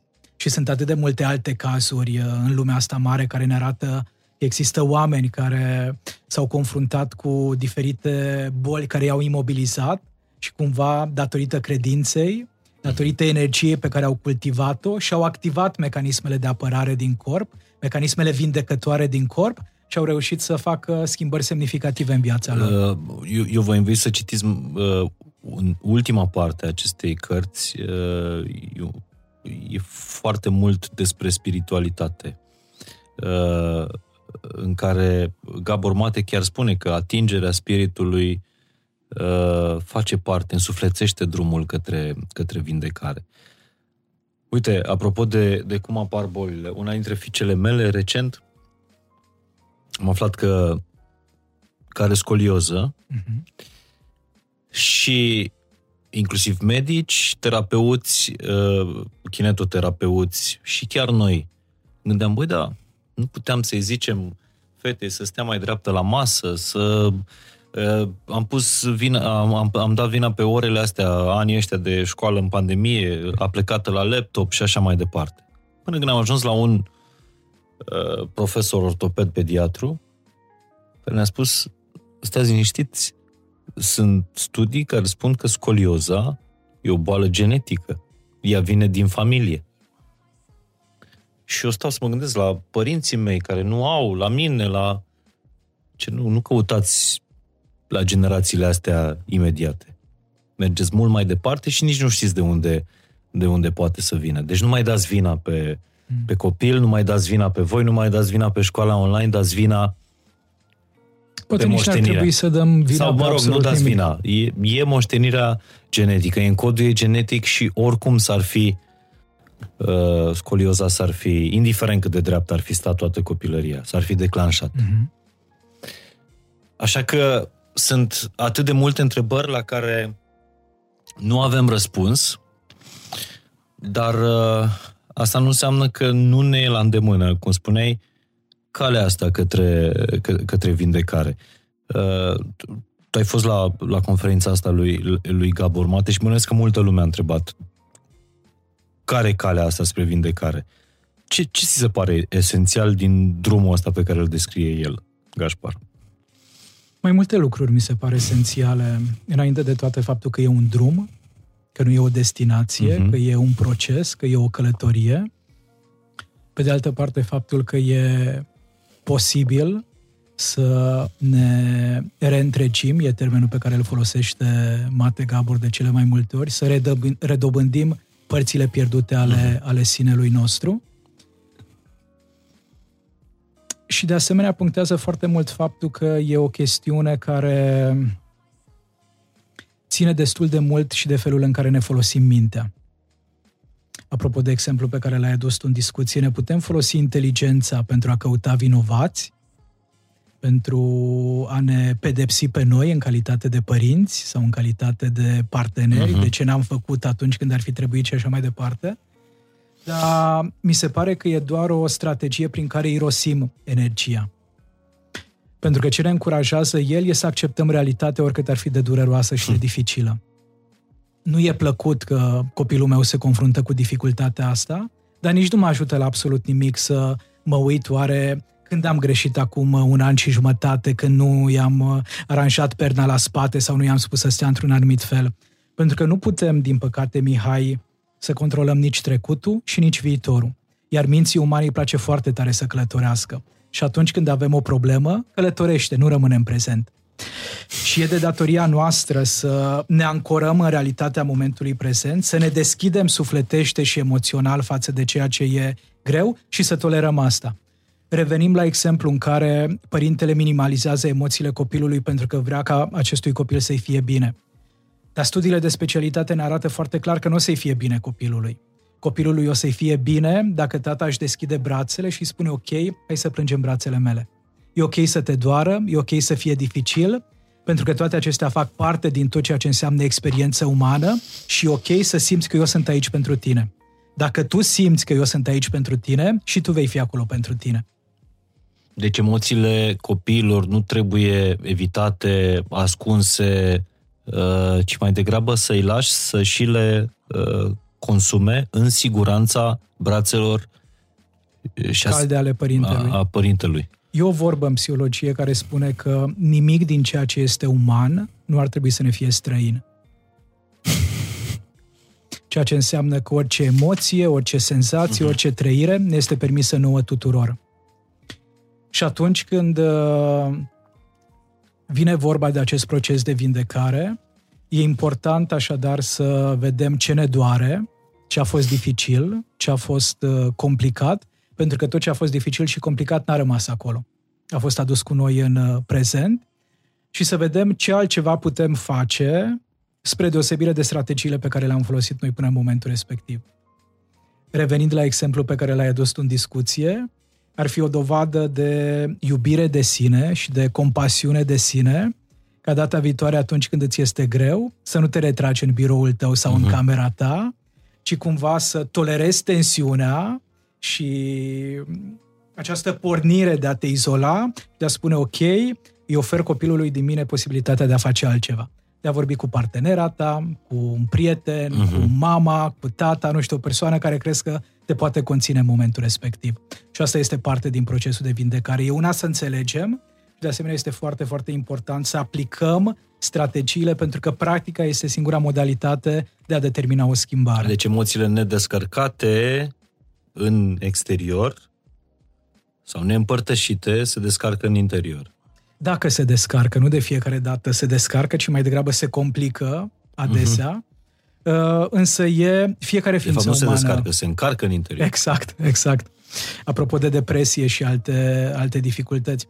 Fiecare ființă umană, Mihai, atunci când îi este greu, are dreptul să se apropie de cineva și în spațiu relațional să împărtășească dificultatea. Fiecare dintre noi. Chiar dacă n-am găsit o astfel de persoană în copilărie, nu înseamnă că nu există la vârsta adultă. Foarte interesant asta. Da, uh, nu știu dacă nu e o întrebare prea, prea intruzivă. Uh, a existat un caz dintre oamenii cu care ai vorbit tu, dintre uh, cei pe care îi uh, consiliezi, uh, care să își fi vindecat o boală uh, preocupându-se de, de suferința asta, de, de, de vindecarea traumei? Adică a mers până la sursa, până la sursa ei, dincolo de vindecarea somatică. Da, fără doar și poate. Cred că toți oamenii care îndrăznesc să ceară sprijinul și suportul unui consilier, psiholog, psihoterapeut, uh-huh. coach și așa mai departe, sunt pe, pe drumul respectiv. Însă îndrăznesc a spune că nu pentru toți oamenii psihoterapia e ceea ce îi ajută să avanseze în drumul respectiv. Uh-huh. Sunt persoane care, într-adevăr, beneficiază de tehnologiile moderne ale psihologiei, dar sunt persoane care se îndreaptă mai degrabă spre o latură spirituală, care găsesc uh, sensul și alinarea și își redobândesc cumva relația cu sinele interior, cu părțile pierdute, practicând alte strategii. Unii psihologi, unii psihoterapeuți, unii oameni de știință sunt deja suficient de deschiși la minte încât să accepte că, da, există un ajutor pe care îl dă mintea, pe care îl dă corpul, un alt ajutor pe care îl dă universul, partea asta spirituală și cred că e de, nu știu dacă datoria sau libertatea fiecăruia dintre noi să decidem pe ce drum vom, vom merge. Eu le sunt extrem de recunoscător acelor oameni care au venit și s-au deschis în fața mea și cu care am putut să explorăm uh, trecutul lor, să înțelegem cauza durerii și a suferinței, așa cum le sunt și foarte recunoscător acelor oameni care au ales să-și caute un alt terapeut, pentru că au simțit că în altă parte uh-huh. găsesc uh, ceea ce au nevoie cu adevărat. Uh, și tot în capitolul ăsta cu, cu atingerea spiritului, de-aia căutam, iartă-mă, am fost Sigur. atent și la tine, dar uh, uh, Gabor Mate uh, publică o frază a lui Ashley Judd care spune uh, exact așa, predarea în fața unui Dumnezeu în care nu crezi. E minunat capitolul ăsta, dacă, dacă luați cartea Mitul Normalității să, uh, să-l citiți și experiența lui spirituală din, uh, din Peru, el a, având o grămadă de astfel de, de drumuri uh, spirituale. Zim tu dacă ai avut vreo călătorie spirituală care să te... Uh, au fost mai multe. Să te predea în fața unui Dumnezeu în care nu crezi. Au fost mai multe și una dintre ele, probabil printre cele mai recente, a avut loc datorită lui Gabor Mate. Uh-huh. Eu, ca psiholog, sunt uh, destul de rigid. Multă vreme am fost mult mai rigid decât uh, sunt în prezent cu o minte destul de științifică, dar sunt atât de multe studii care se bat cap în cap și e greu să îmbrățișezi tot ceea ce înseamnă știință. Motiv pentru care mulți ani, Mihai, am respins uh, perspectivele non-științifice și aveam și un termen pe care îl foloseam și îl folosesc și acum și anume teorii văzduhiste. Uh-huh. Ceva ce nu are o bază științifică neapărat sau nu e acceptată de comun acord, dar cumva e simpatică perspectiva și ușor uh-huh. de, de împrumutat de către unii oameni. Și Mate Gabor, pe lângă perspectiva asta științifică, vorbește și despre psihedelice. Vorbește și despre alte modalități de a ajunge la durerea și la suferința noastră și încurajează aceste călătorii bazate pe diferite substanțe. În 2020, în februarie, am uh, participat la o astfel de călătorie, pentru care m-am pregătit vreo 4 sau 5 ani. pentru că uh, mi-e greu să renunț la control îmi e greu să mă bazez pe cei din jur, din cauza bagajului și a credințelor pe care le cultiv de cele mai multe ori inconștient. Și Mate Gabor vorbește foarte mult despre cum te poate ajuta o astfel de călătorie. Prietenii mei din străinătate, colegi de breaslă mi-au povestit și la un moment dat cineva m-a convins și am zis ok, voi uh, merge pe, pe acest drum. A fost uh, o experiență șamanică care s-a desfășurat în străinătate. Uh, mi-a fost atât de frică, Mihai, că îmi tremurau picioarele. Evenimentul a avut loc undeva în weekend și cu o zi înainte eu le-am spus prietenilor mei că mă întorc acasă, că e o prostie, că e o tâmpenie, că nu ajută la absolut nimic. Toată vocea anxioasă din mine s-a, s-a manifestat. Parcă mă văd pe mine în momentul în care trebuia, în dimineața în care trebuia să sar cu parașuta. Are perfect sens ceea ce îmi spui, probabil că ceva similar s-a, s-a întâmplat și cu mine. Și prietenii, din fericire, au fost suficient de smart de, încât mi-au spus că, ok, dacă nu vrei, e în regulă, dar dacă tot ai parcurs acest drum, dacă tot uh, te-ai pregătit pentru asta, ce ar fi să, să încerci?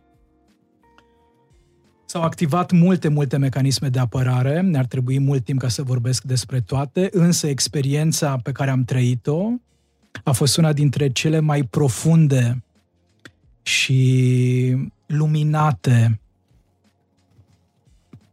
și non-obișnuite experiențe pe care eu le-am trăit vreodată într-un context în care să fie și alte uh-huh. persoane. Și pot să înțeleg de ce Gabor Mate spune atât de frumos că astfel de experiențe salvează uneori ani întregi de psihoterapie verbală. Serios?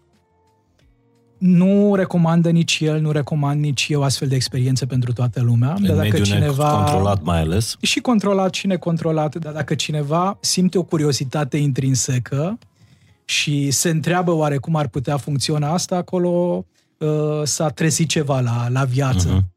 E o intuiție, e o voce interioară care mă încurajează să merg pe acel drum. Și asta e o experiență care te poate ajuta. Pe mine m-a ajutat foarte, foarte mult uh, să accesez părți din mine, Mihai, care nu știam că există.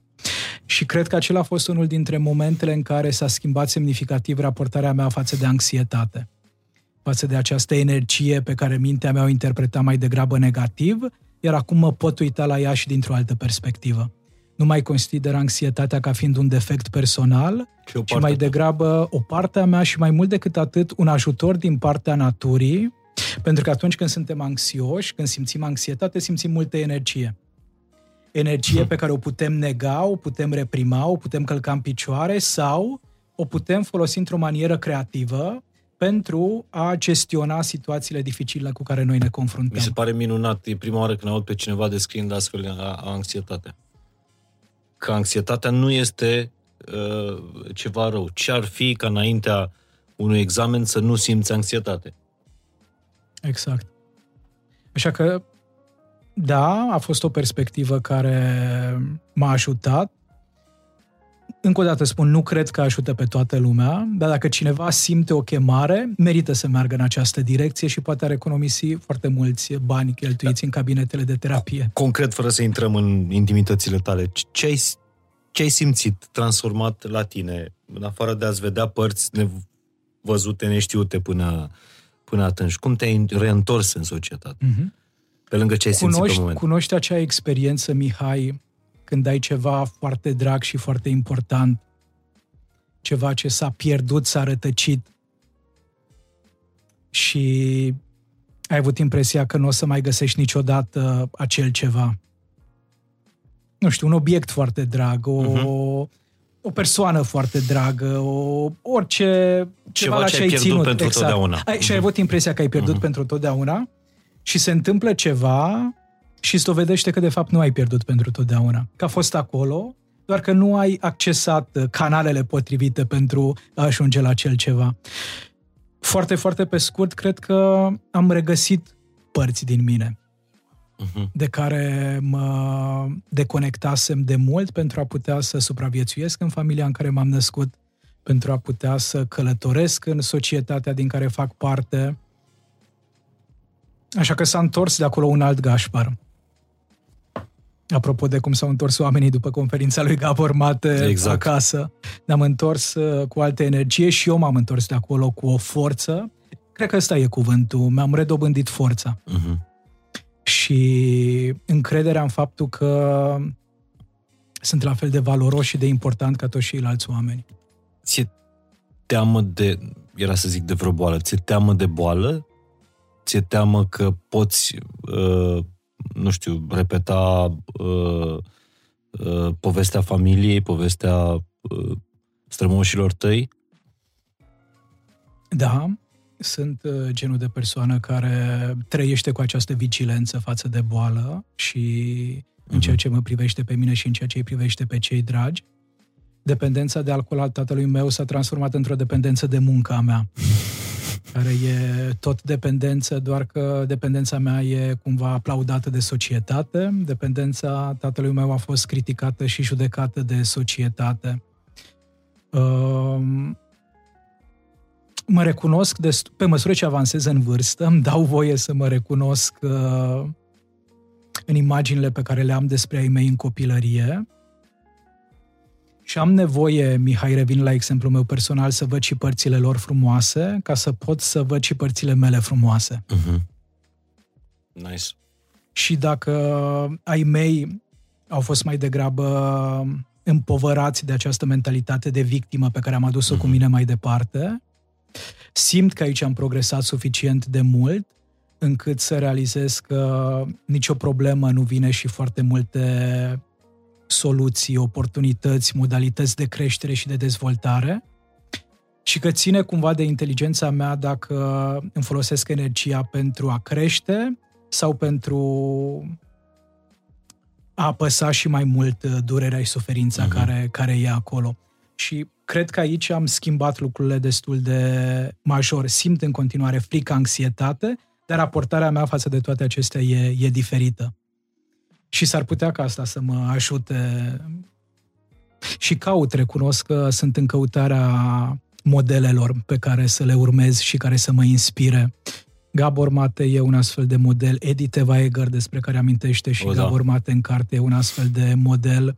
Are nevoie mintea mea de oameni care trăiesc mult și care nu sunt perfecți, ci mai degrabă văd zbuciumul ăsta pe care le recunosc și în mine. Tatăl tău câți ani avea? Când 40 și un pic de, de ani, deci cumva cam vârsta pe care, pe care o am eu acum.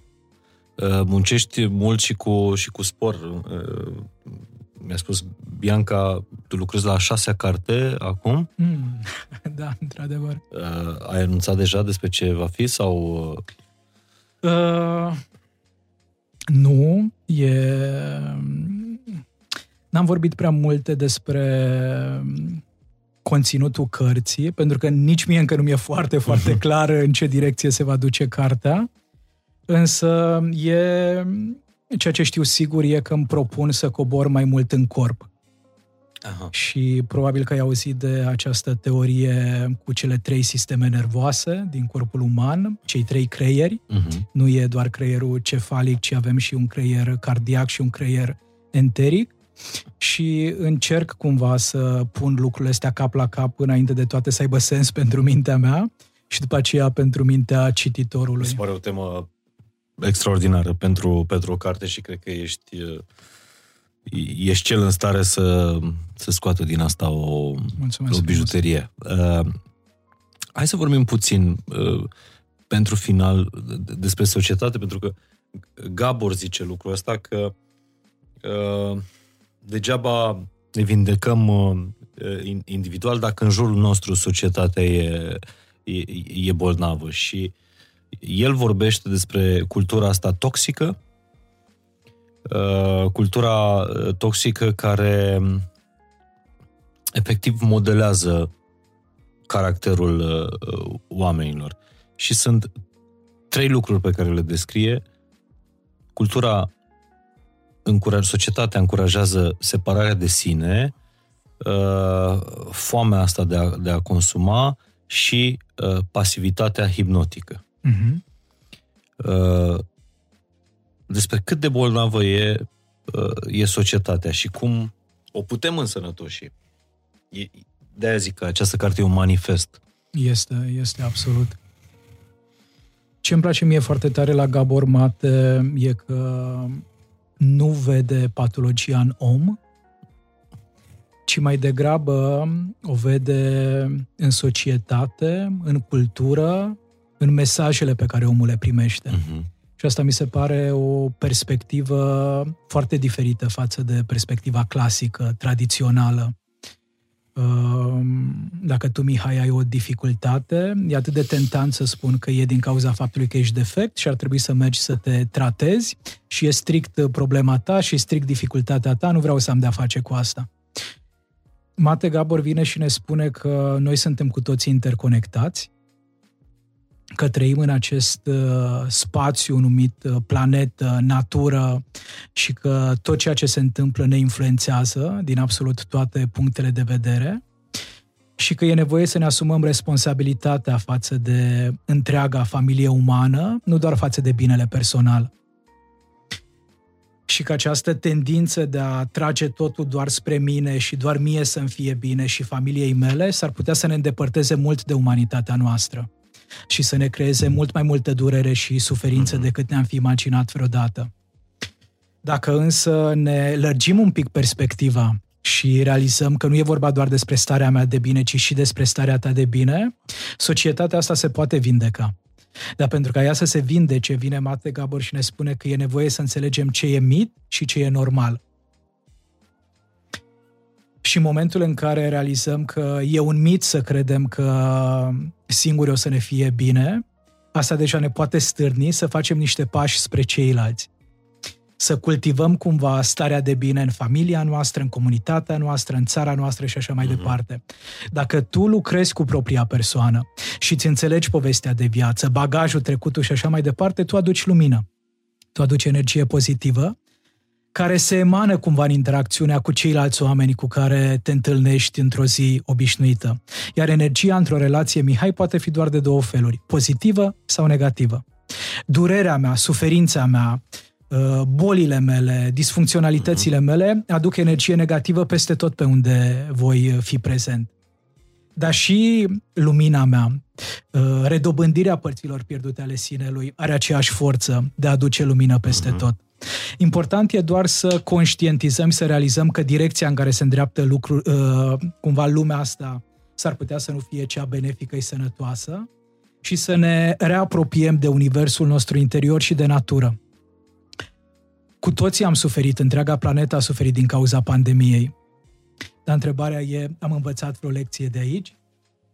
Care a fost lecția pandemică? Pentru cei mai mulți dintre noi a fost să ne interiorizăm, să ne uităm spre intimitatea noastră și psihologică, dar și relațională.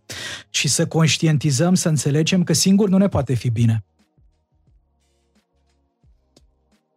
Dacă vom regândi felul în care funcționează societatea și ce contează cu adevărat, avem toate șansele ca generațiile viitoare să fie mult mai bine și mult mai sănătoase.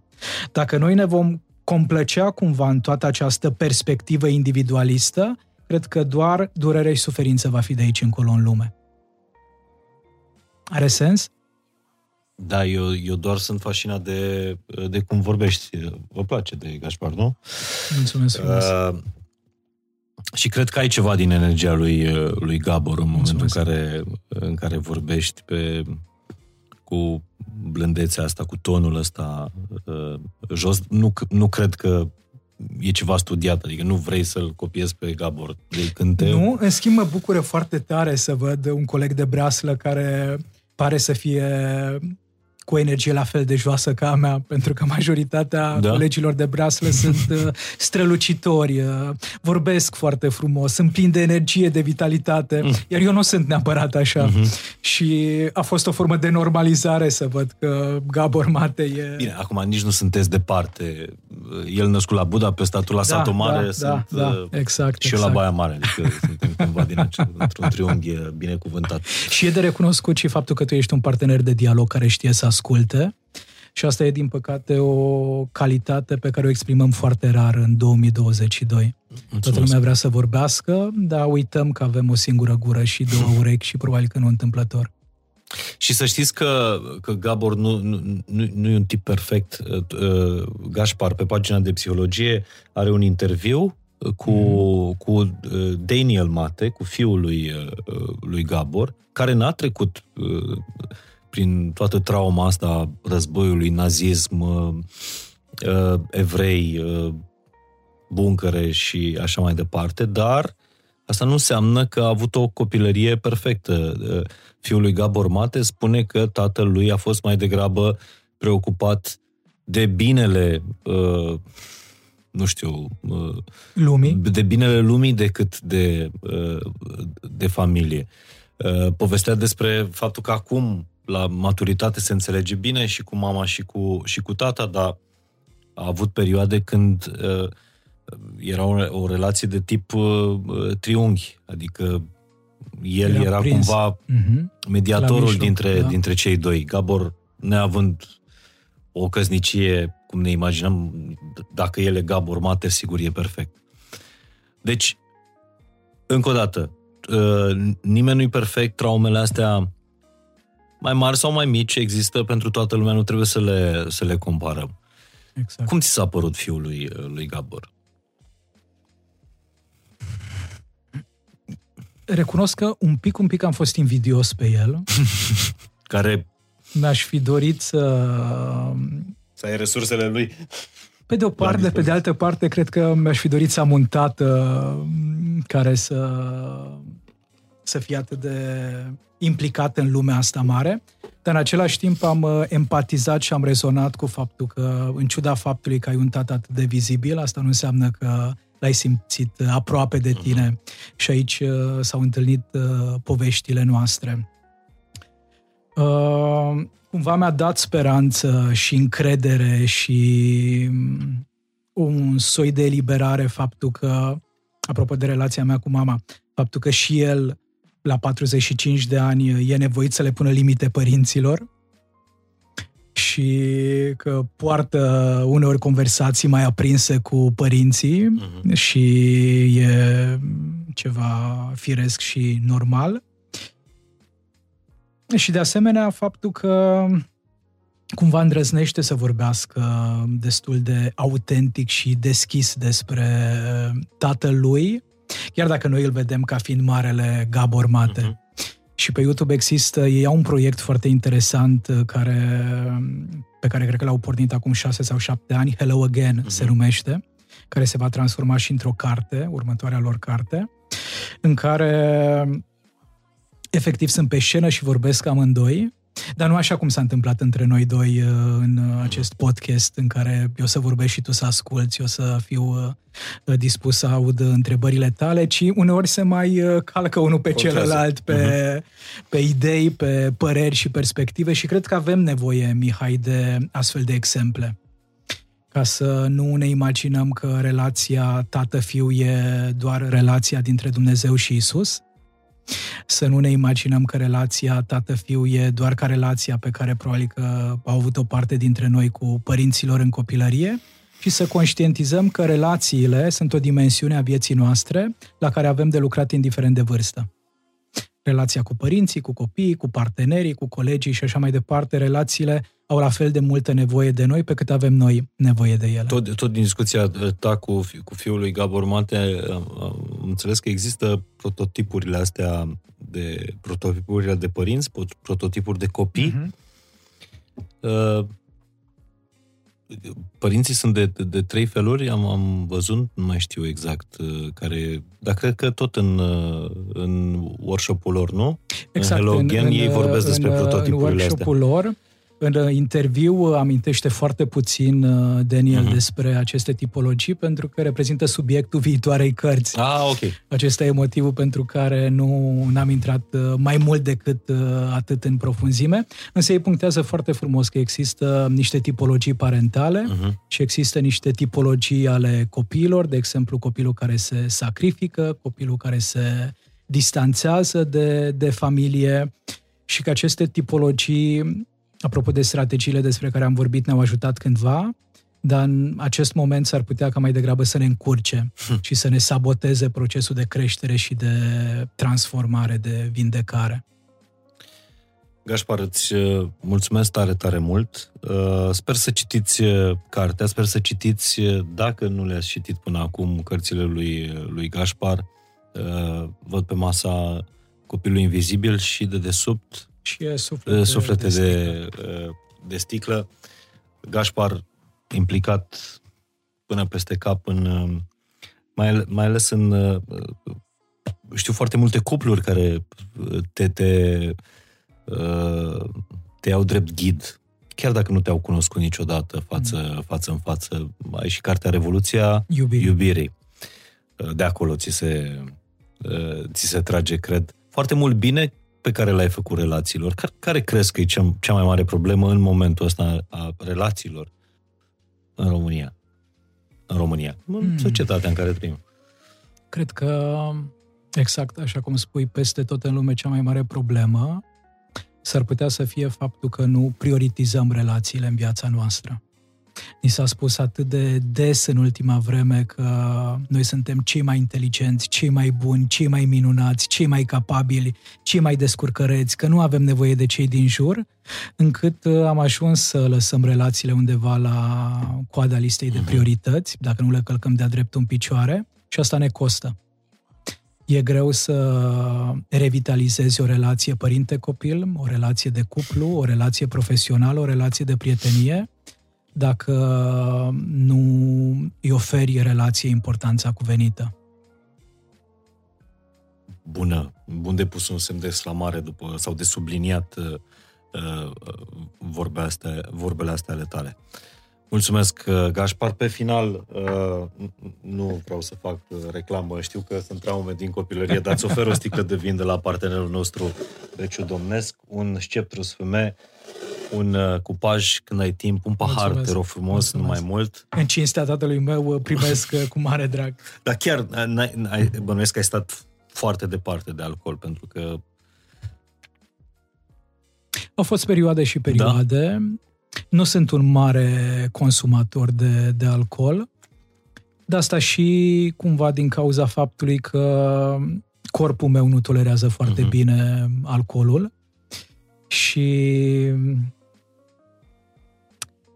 dacă gustul nu-mi place în mod deosebit, știu cât de mult uh-huh. rău poate produce uh-huh. din experiența cu tata, îl uh, consum extrem de moderat și doar la evenimente deosebite ciocnim câte un pahar cu, cu cei dragi. Asta e o libertate pe care le ofer. Mulțumesc Îți doresc să păstrezi sticla Mulțumesc. asta pentru, pentru un eveniment deosebit. Și ultima întrebare uh, din această conversație, care n-aș fi vrut să se mai uh, termine, dar poate o să mai avem ocazia să, să ne vedem. Ce înseamnă sinele autentic? Știu că nu poți să ne spui cum să ajungi acolo, că sunt drumuri diferite, dar ce înseamnă să-ți găsești sinele autentic? Gabor vorbește despre asta în, în Da. Carte. Vorbește despre două nevoi importante ale ființei umane, nevoia de atașament, de a fi conectat, de a fi uh-huh. în mhm. relație și nevoia de autenticitate. Cred că fiecare dintre noi, Mihai, are libertatea și dreptul de a-și descoperi sinele autentic. Și asta înseamnă că putem împrumuta ceva ce ne place la ceilalți, dar să nu renunțăm la propria persoană. Și de asemenea, a fi autentic presupune să te bucuri de frumusețea lumii, dar să te bucuri și de unicitatea ta, de frumusețea ta, de energia pe care doar tu poți să o aduci în această lume. Și cred că lumea asta mare are nevoie de energia fiecăruia dintre noi. Și o formă de autenticitate să-ți descoperi drumul, să-ți descoperi sensul, să te descoperi pe sine mm-hmm. și să vezi ce lași moștenire mai departe generațiilor care Și un exercițiu vin. pe care l-ai propune pentru a ajunge mai aproape de sinele autentic? O întrebare pe care să-și o pună cei care ascultă podcastul ăsta? Uite, un exercițiu pe care l-a făcut Gabor Mate cu noi la conferință hmm. și care e descris și în carte, e să ne întrebăm care e acel domeniu al vieții noastre în care ne este cel mai greu să spunem nu. Pentru că de fiecare dată când spui da către ceva, spui nu către altceva. Și dacă te-ai obișnuit să spui foarte, foarte des uh, da către ceilalți, te-ai obișnuit probabil să spui foarte des nu nevoilor tale, planurilor tale, uh-huh. viziunilor tale, Mate Gabor s-a obișnuit să spună foarte des uh, da către exterior uh-huh. și nu către cei dragi familiei. Și Daniel vorbește despre asta în, uh, în interviu.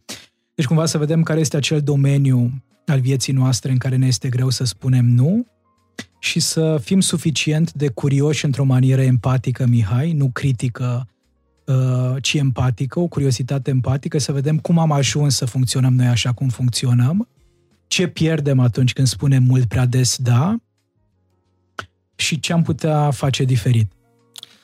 Da, pentru că ni se spune, e normal să muncești până uh, noaptea târziu, că altfel e firesc că nu o să ai bani, că altfel e firesc că nu o să te descurci. Și o grămadă de alte mituri ale normalității din societatea de astăzi, pentru că, așa cum spunea Gabor, bunăstarea, starea de bine nu poate să uh, plece decât de la individual, adică ar trebui să plece, să se schimbe de la individual la global. De aia crezi că umanitatea și-a pierdut sau e în căutarea sinelui autentic în momentul ăsta? Eu aș îndrăznea spune că da. Asta e ultimul și în, și în România și peste tot în lume e o curiozitate și o sete a oamenilor de a descoperi propriul adevăr. Și e important să nu uităm că dincolo de adevărul personal există un adevăr mai mare decât uh, cel pe care îl poate cuprinde mintea fiecăruia dintre noi. Pe final de podcast, mi se pare normal să-ți mulțumesc. Mulțumesc Gașpar. Mulțumim fain. Uh, urmăriți și uh, podcastul lui, uh, lui Gașpar. Epic uh, Talk. Epic Talk, uh, conferințele. Am zis, muncește foarte, foarte mult, dar e normal să fie așa. așa l-a crescut societatea. Vă mulțumesc tare mult. Mulțumim fain pentru, pentru podcastul ăsta.